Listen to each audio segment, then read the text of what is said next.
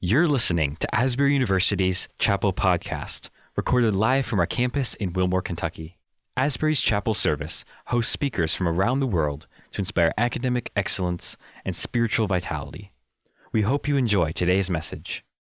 I am humbled and nervous to be, as I should be, to be sharing with you this morning. I'm thankful for all my students that I see in the audience and other friendly faces out there. I am excited to share what is on my heart today with you. Okay, so I'm going to begin. I am an alien. Alien, as in an outsider, a freak, not from this place, stranger in a strange land. And this may be confusing because, as a white person, a person of English and mixed, mutt like European descent, in certain parts of America or in Europe, I may look like I belong, but I don't. I don't tick any or even some of the boxes that are laid out on the sheet of identity. I often feel like a weirdo. Say the wrong thing, don't know how to small talk, don't know what it's really like to be from somewhere. Every box that I could tick seems wildly ins- insufficient, and the only one really appropriate would say other. My inside, lived experience, my alienness, doesn't necessarily match my outsides. And most people wouldn't guess, just based on looking at me, that my story is what it is. This is true for so many people. Last week was the Embrace Conference, and at one of the sessions, Etta Mawadri and Eliza Tan and the students who were featured in Now You See Me Too, an exhibition of portraits and interviews of ethnic minority students on this campus, shared their own experiences working on this incredible life giving project. This project and the interviews written by Etta and Eliza, in my opinion, reminded me of some really essential facts about the kingdom of God.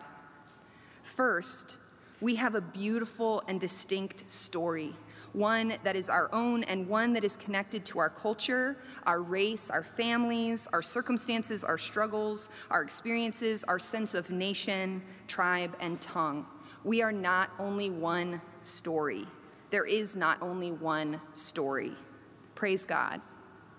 Second, that giving people safe space to tell their stories matters. I was so grateful to Etta and Eliza for this project, and I think it's an incredible gift to our campus. Listening to each other's stories matters. Etta shared during one of the talkback sessions that this project was born out of her own experience of feeling erased here at Asbury, of not being fully seen or known. I felt this way as a student at Asbury. No one really knew who I was. And when I'd say, I'm from Korea, and hope to share more about that, eyes would glaze over and disinterest would set in because they couldn't make sense of me. Oh, so your family was in the army. Oh, so your parents were missionaries. No, and no. They weren't interested in finding out more this project reminds us that not assuming things about people's stories based on their skin tone or their accent or their clothing or their names matters. I could often predict after someone asked me where I was from, which is a pretty standard question when you're getting to know people, and I said Korea, where the conversation would go. It would go something like this Where are you from? Oh, I grew up in Korea. Oh, so you speak Korean, right? No, I don't speak Korean. I grew up in international school. We, you know, went to school in English, etc. Uh, glaze. yeah. Um, asking, instead of just saying, oh, what was that like? Or why did you, I would love to hear more about that. Tell me about that. They just assumed. So, asking and inviting the people around us into the sharing of their stories and the sharing of our stories in return is sacred and holy. Disregarding, ignoring, or silencing someone's story is evil. Anytime anyone shares their story with you, it's precious and it's a gift, and one that you should not take for granted. One of the last questions the panel facilitator asked during the session was why should those in the dominant culture care about the stories of ethnic minorities on this campus and in this country? My heart hurt with this question. Why should I care? Why? For the students up on that stage to have to articulate in response to that question, why should you care? Their responses were incredibly gracious and moving and made me think about how I would answer that question. Some of them said, because we're all human, because our stories matter, because Imago Dei, because we as Christians should love, and love means care. Because we're your neighbor. Because, because, because. I wanted to stand up and yell, How can we not care? How can we not listen to each other? Care is a minimum. But I also want to stand up and say this, which is one reason why I'm saying it now, because I didn't stand up in the talk back session and say this, but I'm saying it now. I am white. I am a white woman, and for those of us who are recognized as belonging to the dominant culture, who are identified by, aligned with, and have benefited from our whiteness or proximity to whiteness, we need to care because the culture and race that holds power in this nation and people that looked like me in history, people that looked like us, through history, played and continue to play a role in constructing the racial hierarchies that have killed, hurt, and erased so many who are not white. And now I believe that I must care, we must care because we made this. People who looked like me made this. People who looked like me made racism and have fought for and defended white supremacy, and I have benefited from it, and now it is up to us to denounce it along with racism of any kind. It is time to pick up our tools to dismantle it alongside the thousands and thousands of our brothers and sisters that have already been doing this holy work. This is my burden to bear, my inheritance. Our invitation to reconciliation and healing starts with us confronting ourselves in our complicity and confronting ourselves with the truth. That is why we should care about these stories, because frankly, it is life and death our life and death too. Daniel Berrigan writes, We will walk into the kingdom of God together, or we won't walk in at all. Their stories matter, their experiences matter. We need to listen because they have been ignored by us for too long. I would highly encourage you to go to the Steus and spend time with the portraits and the interviews written on the walls of the Student Center, hanging under the beautiful flags. Believe them, read them, and let them move you. Be reminded that just as your, your story is yours, their story is theirs. It is precious and it is unique, and we need to listen. I love aliens. Here's why I am an alien. Most of my childhood, I lived in a small apartment in teachers' housing on the campus of Seoul Foreign School, an international school in Seoul, South Korea. And before you ask, no, I've already mentioned this, I don't speak Korean, at least not well, but I am wearing hanbok today, so you're welcome. Okay. Um, my parents were not missionaries. They were and still are teachers in an international school. My parents are also both third culture kids, and I have no memories of America as a young child. I moved to South Korea when I was three, and I became a Miguk Saram, a Wegugin, a foreigner. This is my primary identity, the identity I call home. Just like everybody's story, my story starts before I was born. My grandparents, Paul and Kay Rader, said yes to an opportunity to teach at the Salvation Army Training College in Seoul in the early aftermath of the Korean War. This picture is actually from a few years before they left Korea for good, after serving at the training college for over 20 years. My dad was six months old when they moved to Korea in the early 60s, and our family mythology contains a tale of a steamship voyage that took weeks, him sleeping wrapped up in a dresser drawer, their home they made in an old sock factory, one that was sometimes overrun with, with rats. My mother's parents were originally from North Dakota and Pennsylvania and also followed a call to the mission field of South America with what was then the Oriental Mission Society, OMS. My grandfather and grandmother, Wallace and Betty Rayner, taught at the Seminario Bíblico de Colombia in Medellin, which celebrated its 75th anniversary last year. My parents both grew up outside of their passport country, and then, when they were young and newly married, took me and my very small brother and started their life as expats and international educators overseas.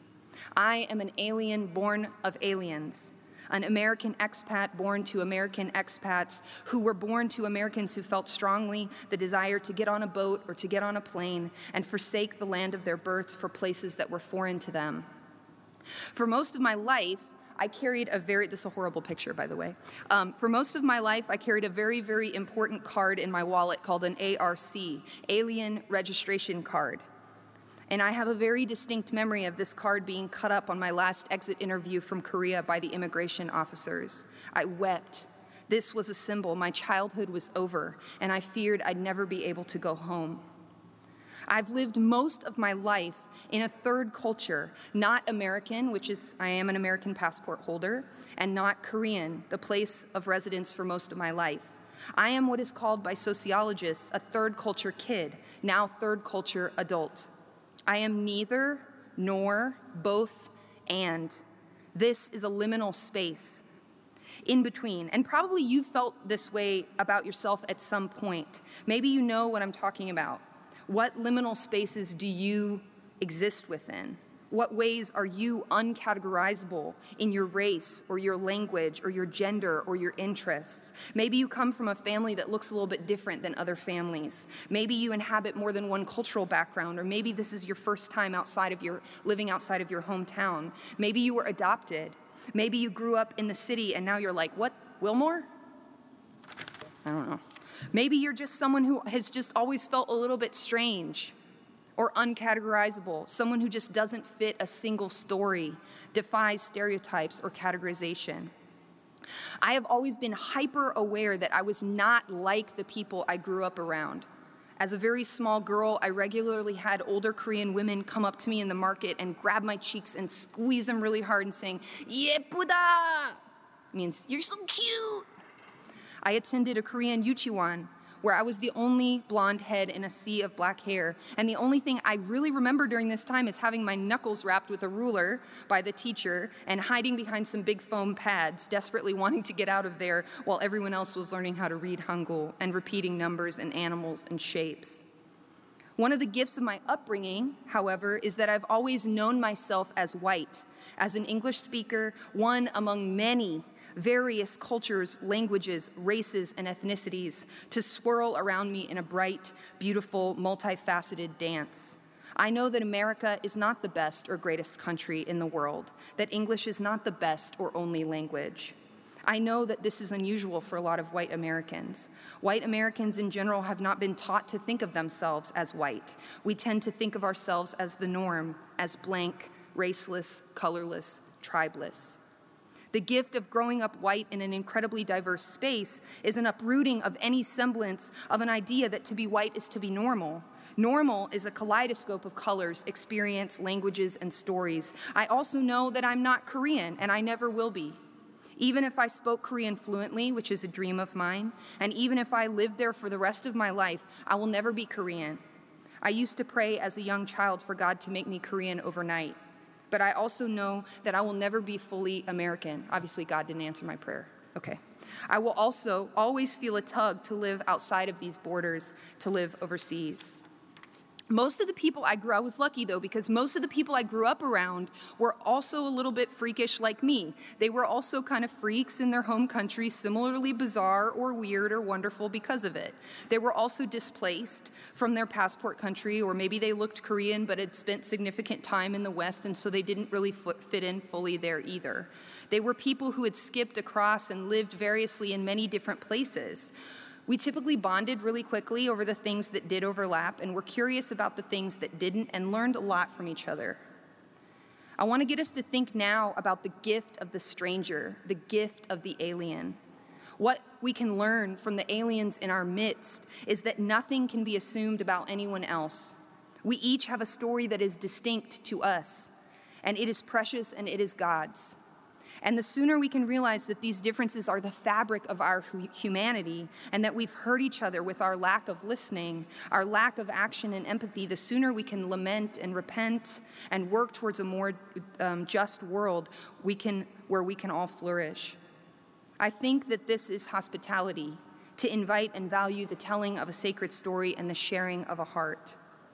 Early in my life, when I first started writing poetry, I constantly wrote about belonging about home. My first real poem was written when I was at my most lonely.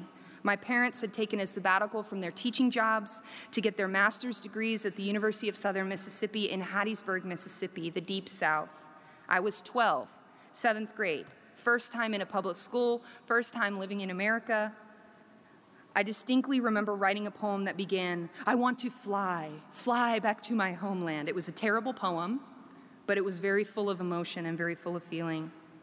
Thus began my life as an artist attempting to use my art, also something that inhabits a, a, liminal space, to explore questions relating to belonging to home.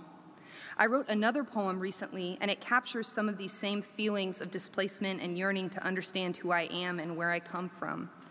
In Korean, there is an untranslatable word and uniquely Korean concept called han. It means a deep sadness and angst sometimes described as the ineffable sadness of being Korean, what is carried collectively in the heart of a culture that has been forged in survival on a peninsula that for a thousand years has been the site of occupation. In the 20th century, the Japanese occupation and the Korean War, and currently exists in a bifurcated um, state along the 38th parallel of the North, separating the North from the South. Kim Ji Yeon calls Han a blockage, something that's tangled up and cannot be untied. So this poem is called Han, um, and there's just one little part I want to talk about, I guess. At the, um, it mentions that um, sometimes in Korea, one thing, if you want to release your Han, you hike up to the top of a mountain early in the morning and you yaho off the top of the mountain, and it releases all your angst out into the world. Um, so anyway, it mentions that at the end of the poem. When she was a girl, that's me, she dragged her doll by the hair and scorched her feet on a hot slide. She crawled in the basement with a cottonmouth snake. Even her front tooth dangled from its root. When she was a girl, North Georgia and Kentucky couldn't tether. She was flown across an ocean she'd always know in the following years by its face pressed against the bosoms of clouds. When she was a girl with cicadas in her ears, the mountains were a skirt clutched in her fingers, and under her feet, the stink of gummy ginkgo fruit. On nighttime walks after scraping scorched rice from the bottom of a stone bowl in a city she could never own or fully know, the halogen lights of the GS 25 gave her face a deathly glow. She prayed to the patron saint of 10 won coins blessed herself with plastic dippers full of mountain, cold mountain water. Pink lotus lanterns lined the path down, back down the mountain behind her home. In every self portrait, her eyes list up like roof tiles. With crayons, she colored her blue eyes black. The words she'd needed, she didn't know, couldn't give back. She yearned to let loose from the mountain a deep mourning Yahoo, release what must have been animated by the Han she'd breathed in when she was a girl. To be third culture is to be a global citizen, always homesick for somewhere or someone. As Noor Brara, who was raised in New York and New Delhi, India, as the daughter of diplomats, says, a third culture kid's life exposes them to miniature realms cultivated by peers from nations far and wide, whose customs, languages, and mores coalesce, birthing hybrid or third cultures that are globe spanning, diverse, highly empathetic, and oftentimes difficult to translate outside of these environments. What this means is you become a shapeshifter, a chameleon. And what can we learn from, the, from being an alien? For a long time, I just thought it brought me heartache. The familiar sensation of always missing someone or somewhere, the truth that I could never really go back. I see now that this is actually the greatest gift that I could have ever been given, and I see it as integral to God's presence in my life. Why am I talking to you about the benefits of it now? Because I think you are like me in at least some kind of ways. And if you aren't, I think that those who aren't third culture have something to learn of the adapt- adaptive skills that someone who is always an outsider can bring to the beautiful, long, and ever expanding table of God. Third culture kids know that nothing can be assumed about anyone else. I've said this already. We know that things aren't always as they seem. We can carpe diem and seize the day.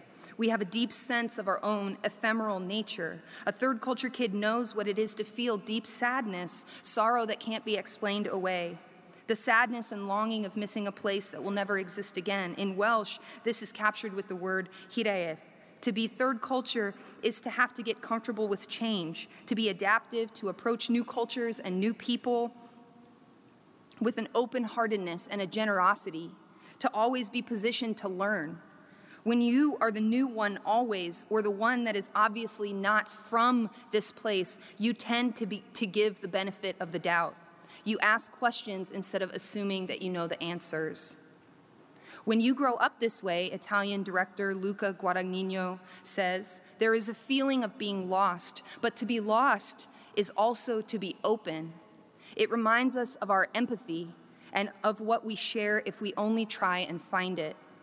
Third culture people know that we are one among many, that our individual stories matter, and that our lives intersect in more ways than we can easily from the surface see. Noor writes that because our stories can't be gleaned from our outward appearances, accents, or possessions, we all come humble to the table, open and permeable and ready to barter the surfaces of our souls.